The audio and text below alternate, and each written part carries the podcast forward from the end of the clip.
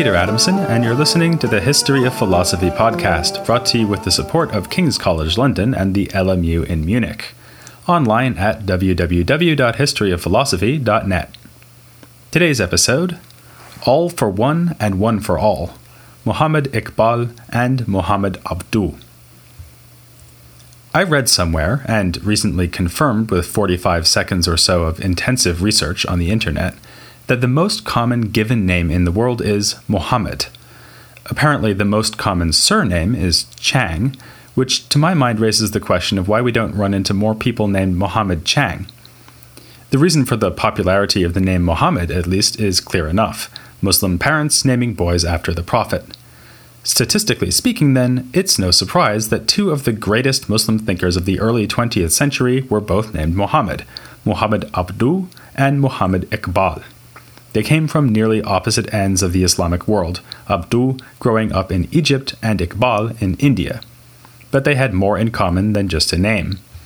Both were influenced by the traditions of philosophy and Sufism in the Islamic world, but looked also to more recent European thinkers. Both advocated a reformist view of Islam, rejecting fatalist and determinist elements in the tradition to make room for individual and social improvement and both were politically active, involved in debates about how Islamic society could be reformed in the face of colonial domination by external powers.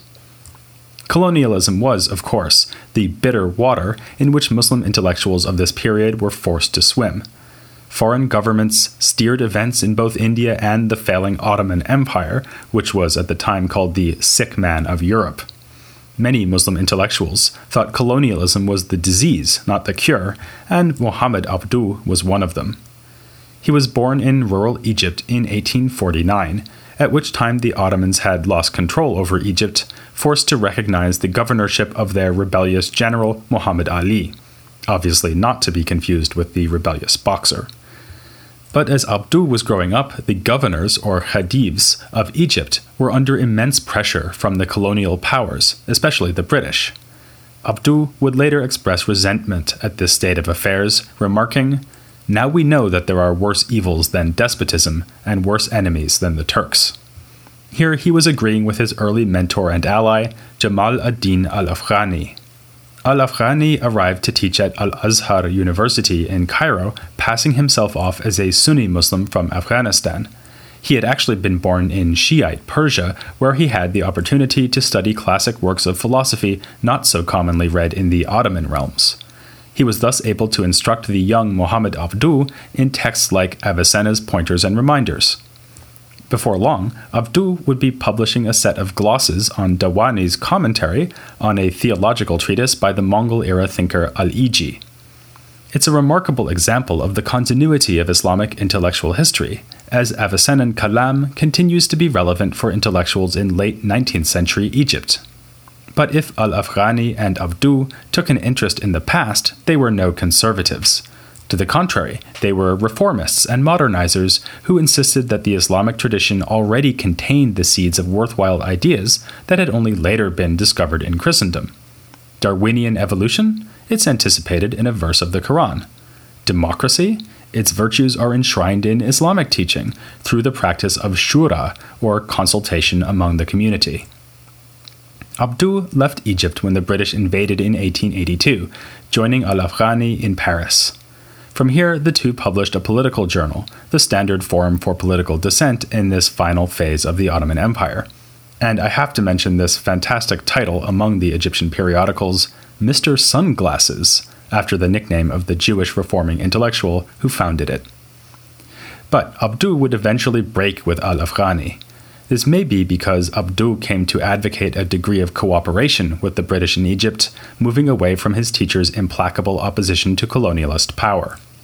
He returned to Egypt and to Al Azhar University, where he taught for a number of years before the government appointed him Mufti, or Chief Judge of all Egypt, which, to be honest, shows more faith in philosophy professors than I would. During this time, Abduh continued to promote a reformist agenda. He declared war on taqlid, the blind acceptance of tradition that we've so often seen condemned. Abduh took himself to be advocating a return to the true original teaching of Islam.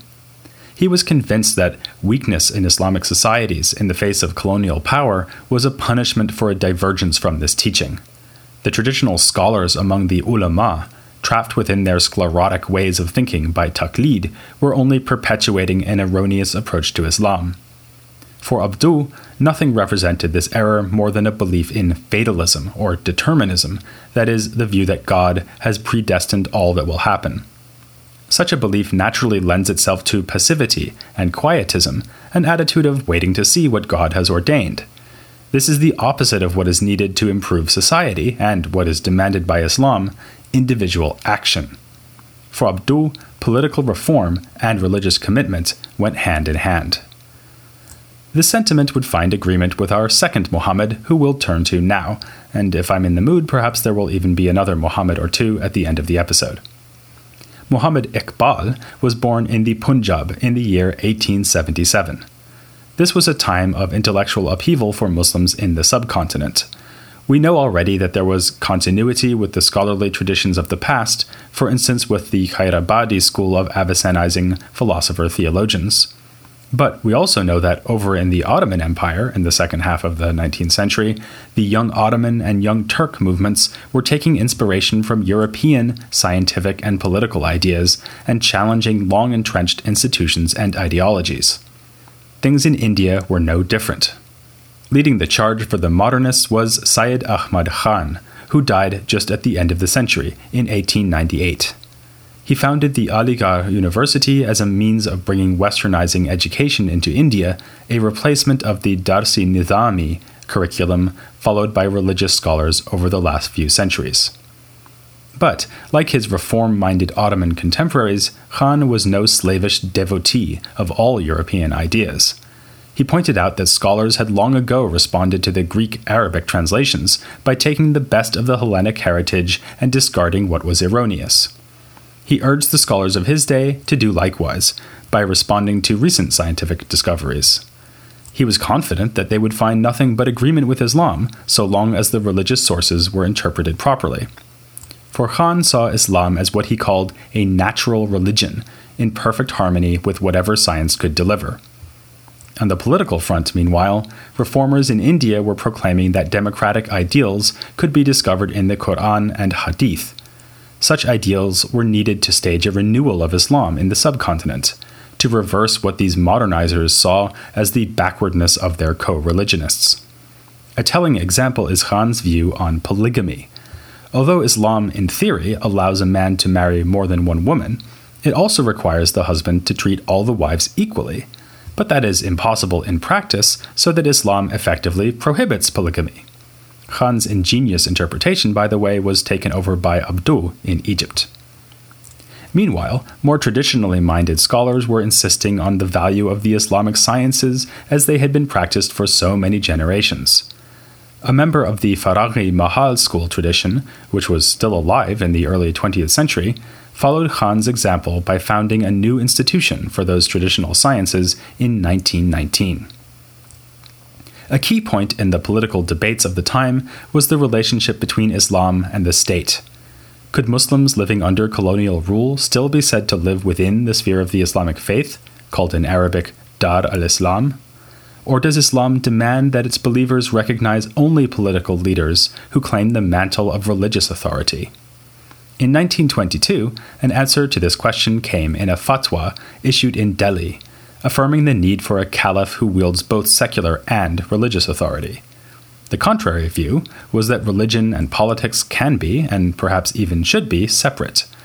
A people need not be united by religious allegiance, they can gather together as an independent nation. In the Islamic world, this secularist version of nationalist ideology has had its most famous expression in the rise of Turkey following the demise of the Ottoman Empire. But nationalism had supporters among Muslims in India as well, whose ideology would have a concrete focus after the partition of India and formation of Pakistan in 1947. Many have seen Iqbal as a forerunner of Pakistani nationalism, and it is true that early on he was attracted to the nation state ideology. But in his later years, he turned against the whole idea of a state defined independently of religion. In fact, he remarked that nationalism was the greatest threat to Islam. That might sound a bit alarmist, but bear in mind the Mongols were no longer around. And Iqbal believed that nationalism, like the Mongols, had the power to break empires. He saw the nation state as a distinctively Western development, in which nationalism replaces religion as the bond between people, something he connected to the dissolution of the Ottoman Empire. Yet Iqbal was no knee jerk opponent of Western ideas. To the contrary, he spent years studying at several European universities, including the LMU in Munich, where I work. I'm pleased to say that this is where Iqbal got his PhD. He then returned to India, settling in Lahore, where he became a leading poet in the Urdu language. Rejecting the idea of art for art's sake, Iqbal determined that his poetry would have political significance, he called his verses a song of war. During his time in Europe, Iqbal absorbed the ideas of Western thinkers and drew on them for the rest of his career. A glance through a set of English language lectures he gave in several Indian cities, published in 1934 under the title The Reconstruction of Religious Thought in Islam, gives one a sense of his wide range of influences. At one point, he quotes on a single page the pre Socratic ancient philosopher Zeno of Elea, the Muslim thinkers Al Ash'ari and Ibn Hazm, the Western philosophers Bergson and Russell, and the mathematician Cantor. Not exactly without any gaps, but still pretty impressive. Among the European thinkers, the most influential for Iqbal was Friedrich Nietzsche. We've seen a lot of surprising uses of European philosophical ideas in these podcasts, but perhaps none is more surprising than the spectacle of an Indian intellectual using Nietzsche to vindicate Islam. As you probably know, and as we'll be exploring in depth someday if all goes well, Nietzsche was a late 19th century German thinker who mounted a searching critique of Judeo Christian values. He argued that Christianity consists in a self abnegating embrace of weakness over strength, of the otherworldly over this world. Iqbal agreed with this assessment and then added that just the reverse is true of Islam. For Iqbal, the Quran is the revelatory text that celebrates this world. It concentrates on the particular and concrete, demanding its readers to marvel at the physical world as an expression of God's might. In this respect, the Islamic revelation was fundamentally opposed to the abstract theorizing tendency we can see in Greek philosophy. So, for Iqbal, it was a crass error to use Hellenic ideas to expound the Quran, as did the early philosophers and theologians in the Islamic world. The affinity for this world also accounts for the great achievements in natural science made by Muslims. These achievements, he hastens to add, lay behind the rise of modern science in Europe, with experimenters like Roger Bacon drawing on Muslim predecessors like Ibn al Haytham. This aspect of Iqbal's thought makes him seem like a hardcore rationalist, along the lines of his fellow Indian intellectual Ahmad Khan or Abdullah Cevdet and Zia Gökalp of the Young Turks in the late Ottoman Empire. But Iqbal, like so many Muslim thinkers before him, saw no tension between extolling rational science and cherishing the prospect of super rational intuition, as described in the Sufi tradition. There are, Iqbal notes, only three ways to reach knowledge experience of nature, the lessons of history, and intuitive union with reality. In the Islamic tradition, Iqbal could point to scientists like Ibn al Haytham, who learned from nature, and to Ibn Khaldun, who learned from history. The Sufis alone achieved intuitive knowledge. But, again alluding to Western ideas, Iqbal rejects a strict opposition made by the American philosopher William James between mystical consciousness and normal everyday consciousness. The two are, in fact, continuous. The difference is that mystical intuition sees reality all at once, whereas rational inquiry takes things bit by bit. Iqbal thus gives his approval not to James, but to his fellow poet Rumi, who spoke of grasping the whole unity of the divine with the heart, rather than restricting oneself to the use of reason. In accordance with these Sufi inspired ideas, Iqbal argues that the function of religion is not to lay down a rigid, unchanging law which all its adherents must forever obey. Rather, Islam has the flexibility to adapt itself to the needs of different peoples, places, and times. For this idea, Iqbal refers to the earlier Indian Sufi thinker Shah Wali Allah. However, it manifests in a given case, Islam is meant to be realized through political institutions. The original Muhammad was a lawgiver and leader, not just a prophet, a sign that Islam is politically engaged. Unlike Christianity, which Iqbal believes focuses only on salvation of the individual believer. Through its political manifestation, Islam guides its adherents towards a unified grasp of reality and towards harmony with one another. Here lies the fundamental error of the nationalist project. The nation state is built around ethnic or geographical identity rather than religious devotion. By separating state from spirit, this political ideal creates what Iqbal calls a dualism which does not exist in Islam. But remember, Iqbal is a Nietzschean. When he speaks of achieving union through intuitive understanding, he does not mean an escape from this world. The ascetic traditions within Sufism are something he dismisses as corruptions, the result of influence from world denying traditions such as Neoplatonism or Buddhism. In place of the false Sufism of unity with an otherworldly divinity, Iqbal wants to achieve unity within this world. This is his understanding of Tawheed, the central Islamic tenet of God's oneness. He puts it as follows Islam demands loyalty to God, not to thrones, and since God is the ultimate spiritual basis of all life, loyalty to God virtually amounts to man's loyalty to his own ideal nature.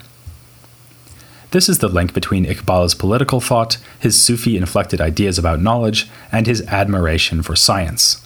If God is in the world, then we know him by knowing the world in its wholeness and its unity, and reflecting that wholeness and unity in our political affairs. The ultimate aim for Islam is to achieve global solidarity in a kind of Muslim League of Nations. Geographical and racial divisions would be acknowledged only for facility of reference, as he puts it, rather than providing identity to the community as in the Western nation state. Easier said than done, of course. Iqbal was painfully aware that unity was hard to come by among the Muslims of India, never mind across the globe. So, when it came to concrete political proposals, he was practical enough to suggest taking small steps toward the ultimate goal of Islamic unity. Within India, he thought it a good idea to assign different regions to different communities, and his goal of pan Islamic unity did not stop him from urging individual Muslim countries to strive for internal coherence and strength. Just as Iqbal's epistemology makes a place for both rational science, which investigates the world one part at a time, and Sufi intuition, which sees the whole in one glance, so Iqbal's political theory recognizes the need for strong parts within the whole. The unified parts of the global Muslim whole could be nations, and within those nations, also individuals. The individual self must develop towards fulfillment, but it can only do so within the context of a well run society. With his all for one and one for all theories of knowledge and politics, Iqbal set out a nuanced, moderate position. He did not adopt the hardcore rationalism of Ahmad Khan, yet he was equally critical of the conservative attitudes of the Indian ulama. Politically, he rejected the secular nation state ideal of the Young Turks. At the other extreme were thinkers like Abul Ala Maududi, who wanted to see the founding of explicitly Islamic states defined by their adherence to the religious law. Iqbal influenced Maududi with his idea that Islam can provide a political ideology, but unlike him, insisted on the flexibility and adaptation of Islam to historical change and the character of each given community. So, there you have it Abduh and Iqbal, two of the leading thinkers of the late 19th and early 20th centuries. And you know, I do believe they've put me in the mood to mention one more recent Muhammad, the Algerian Mohamed Arkoun, who died just recently in 2010. Arkoun had something in common with me. No, not because I've decided to change my first name to Mohammed, though now that I think about it, Peter Chang has a nice ring to it. What I mean is that he was also a historian of philosophy in the Islamic world. He devoted particular attention to the ethicist and historian Miskawayh, a contemporary of Avicenna's who made an appearance in this podcast in episode 134. Arkoun took Miskawayh to be a central figure in a humanist movement that took place in the Islamic world in the 10th and 11th centuries. Arkoun was not just a historian, though. He was also an original philosopher in his own right, with an approach shaped by French philosophical culture. He held a professorship at the Sorbonne. Being of Berber background and having a foot in both Algerian and French culture, Arkoun was intimately familiar with the experience of being an outsider. This, along with his study of the very different worldview he found in medieval authors like Miskawayh, led him to reflect on the nature of religious and social identity. Arkoun thought that the answer lay in what he called the imaginaire, the images and concepts through which a group perceives reality. The imaginaire defines the boundaries of what is thinkable for the adherents of a religion or members of a society. By remaining within these boundaries, Muslims adhere to the orthodoxy that defines them as a group. That orthodoxy is not determined by the Quran. Rather, the revelation is in itself open ended, subject to an indefinite range of interpretations. The limits imposed by orthodoxy close down alternative readings of the Quran, establishing a concrete set of laws, practices, and even a specific form of reasoning. Thus, Arkoun distinguishes between the Quranic revelation and the Islamic reality that is made out of it. Living in multicultural, colonialist, and post colonialist societies, all three Muhammads, Abduh, Iqbal, and Arkoun, struggled with this issue of religious identity. In their different ways, they all drew a distinction between the revelatory message brought by the Prophet Muhammad and what had been made out of that revelation in subsequent centuries. This has been true of other recent thinkers too. From the conservatives who have adopted Ibn Taymiyyah's Salafism to feminists like Fatima Mernissi, many modern Muslim intellectuals have questioned tradition, paradoxically proposing to renew Islam by going back to its ultimate origins. Yet, thinkers who arose long ago in Islamic history have remained relevant. Abduh was steeped in the traditions of Avicenizing Kalam. Iqbal endorsed the universalist vision of Shah Wali Allah, and Arkoun took inspiration from Miskawayh's humanism. Many other thinkers have turned to Averroes, seeing him as the arch rationalist of Islamic history. For instance, yet another Muhammad, the Moroccan thinker Muhammad al Jabri, who, like Arkoun, died in 2010. Already in the year 1902, in fact, Iqbal engaged in a debate with one of his contemporaries, who lamented the indifference with which Muslims had greeted Averroes. Other thinkers with great currency in modern day Islam include Ibn Taymiyyah and Ibn Khaldun. But among all the historical figures we've met, one in particular has given rise to a vibrant, still living philosophical tradition. And you'll never guess what his middle name was. Join me next time as we look at the legacy of Sadr ad-Din Muhammad Shirazi, better known as Mullah Sadra, here on the History of Philosophy without any gaps.